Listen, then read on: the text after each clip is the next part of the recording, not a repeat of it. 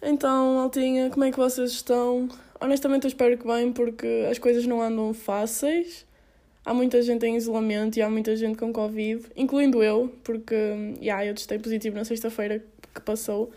Um, e, sendo sincero, eu passei mesmo mal nos primeiros dias, mas yeah, estamos aqui para mais um episódio. Desculpem a minha voz porque ainda não está totalmente recuperada. Um, mas esta semana estou fechadinha no quarto, por isso estou a pensar lançar mais um episódio na quinta-feira, por isso estejam atentos e espero que gostem. O episódio 2 chama-se De mim para ti, que te sentes perdido. É horrível sentir que estamos sem direção. E de certa forma é frustrante olharmos à nossa volta e sentir que toda a gente parece estar a seguir um caminho, mas que nós estamos completamente parados no tempo, porque nós não sabemos qual é o nosso a dúvida, o desconhecido, este ponto de interrogação que colocamos no final de cada pergunta que criamos na nossa cabeça, assusta. Sim, é verdade. Mas queres saber um segredo? É normal. É normal e se nunca te aconteceu, vai acontecer. É normal e se já te aconteceu, então prepara-te, porque vai acontecer uma segunda e uma terceira vez. Porque a vida é assim. A vida é demasiado longa para conseguirmos seguir um só caminho sem nunca pormos em causa aquilo que estamos a fazer. Porque nós nunca ficamos nos mesmos ambientes durante muito tempo. Há sempre mudanças. Há sempre novas experiências, novas pessoas, novas situações, novas decisões que temos que tomar. E cada uma destas coisas podem te levar ao ponto de te sentir perdido. Porque nem tudo vai correr bem. Mas é normal. E acho que isso é uma coisa que eu quero mesmo passar hoje, neste episódio. Porque, por muito que pareça, estarmos perdidos não é o fim do mundo. Sentir-te perdido é não veres nada, é não conseguir ver opções. Ou então vês várias, mas não consegues escolher uma. Sentir-te perdido é pôr em causa tudo aquilo que antes já tinhas decidido porque agora na tua cabeça não tens a certeza se aquilo foi uma boa decisão. Sentir-te perdido é ter tanta coisa em que pensar, mas sentires que não consegues pensar em absolutamente nada. É teres na cabeça um milhão de perguntas, mas zero respostas. Sentir-te perdido é saberes que estás perdido, mas de certa forma sentir-te incapaz de encontrar uma saída.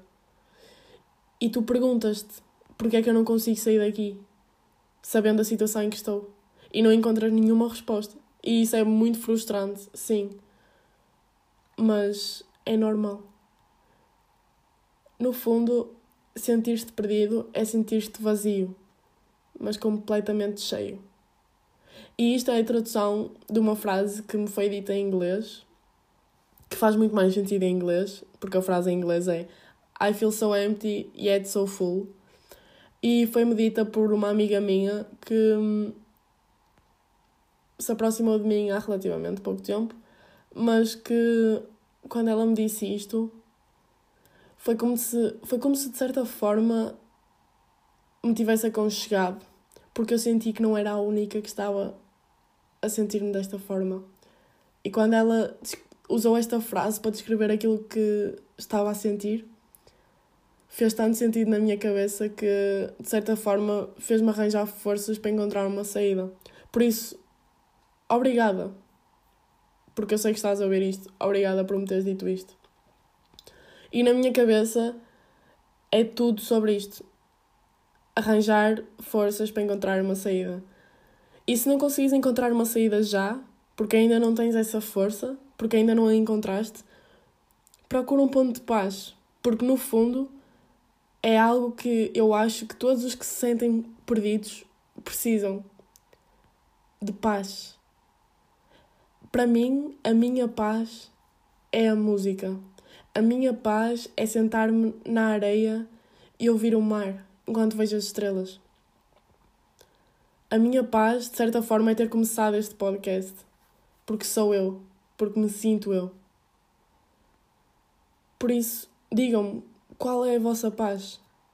E sobre encontrar uma saída, sim, sem dúvida que é complicado, mas já viste a coragem que estamos a ter? Que estás a ter? Tu tentaste. Sente-te orgulhoso por teres tentado. Sente-te orgulhoso por quereres continuar a tentar. No meu caso, eu já me senti perdida algumas vezes, mas focando-me numa situação em concreto, para quem não sabe, eu fui operada ao joelho e por incrível que pareça já, já fez um ano isto tudo, mas um, no futebol uma ruptura de ligamentos pode comprometer muita coisa e é um processo bastante complicado, mas não é impossível. E hoje eu percebo isso, mas na altura eu não percebia. E houveram alturas que eu queria mesmo desistir, porque estava completamente esgotada, porque me sentia completamente perdida. Mas houve um dia que uma amiga minha, que se tinha lesionado pouco tempo depois de mim, um, que me disse: Filipinha, há tanta gente que está pior que nós e há tanta gente que dava tudo para estar a ter a oportunidade que tu estás a ter. Nós vamos conseguir voltar a jogar. Pensa quantas pessoas é que não conseguiram. Por isso, continua a dar o teu melhor, porque isto vai passar e isto vai melhorar. E uh, depois dela me ter dito isso, a minha cabeça deu um clique. E uh, foi aí que eu percebi que a dor é necessária e que todo o processo também, porque te ensina, porque te transforma, porque te faz crescer. Mas foi isso que me fez perceber que uma porta fechada ou levares com uma porta na cara não é sinónimo de não conseguires mais nada. Porque se pensares, essa porta fechada pode ser a tua entrada para algo que te vai surpreender. Talvez tu só tenhas de mudar a perspectiva e olhar para o mundo com outros olhos. Porque nada acontece por acaso, lembra-te disso. Por isso, não te queiras autossabotar e vive, mas não feches os olhos por causa do medo que sentes por supostamente estás perdido. Porque a luz ao fundo do túnel pode estar mais perto do que aquilo que tu imaginas.